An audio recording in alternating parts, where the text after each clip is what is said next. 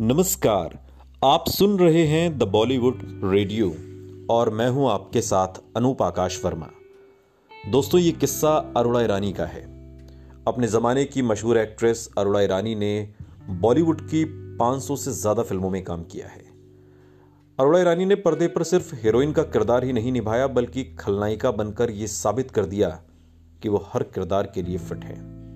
फ़र्ज़ आया सावन झुमके और उपकार जैसी तमाम सुपरहिट फ़िल्में करने के बाद भी उन्होंने बेटा फ़िल्म में नेगेटिव किरदार निभाया और अपनी अदाकारी का लोहा मनवाया। उनके इस किरदार के लिए उन्हें फ़िल्म फेयर अवार्ड से भी नवाजा गया। उन्होंने सिर्फ़ हिंदी ही नहीं बल्कि कन्नड़, मराठी और गुजराती फ़िल्मों में भी काम किया है। अरोड़ा ईरानी की अदाकारी का ही जलवा था कि अरोड़ा की हर फ़िल्म सुर्खियों में रहती थी। लेकिन वक्त और उम्र के साथ अरोड़ा ने फ़िल्मों से टीवी सीरियल में अपनी पहचान बनाई।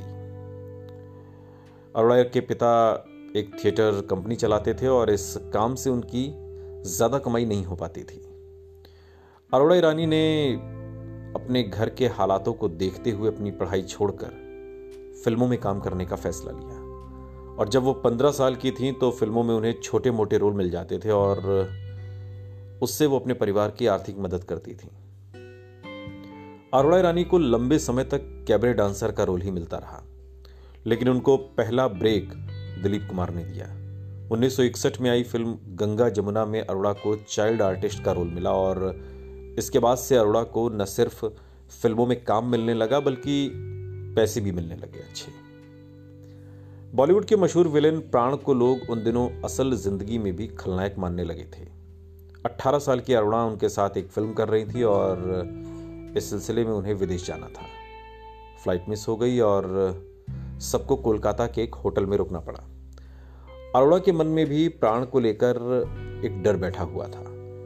जैसे ही वो अपने कमरे की तरफ़ बढ़े तो प्राण ने उनके कमरे का दरवाज़ा खोलकर उनसे कहा कि वो अपना कमरा अंदर से बंद कर ले और कोई दिक्कत हो तो उन्हें बुला ले।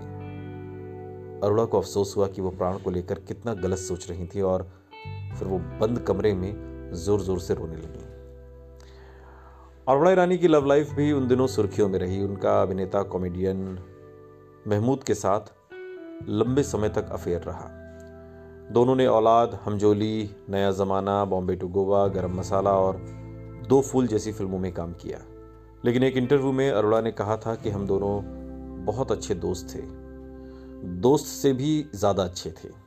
इसे आकर्षण, दोस्ती या कुछ और भी, कुछ भी कह सकते हैं, लेकिन प्यार तक बात नहीं पहुँच पाई, इसलिए हमने शादी कर ली अलग अलग चालीस की उम्र पार करने के बाद अरोड़ा ईरानी ने डायरेक्टर कुक्कू कोहली से शादी की। लेकिन शादी के बाद उन्होंने माँ न बनने का फैसला किया।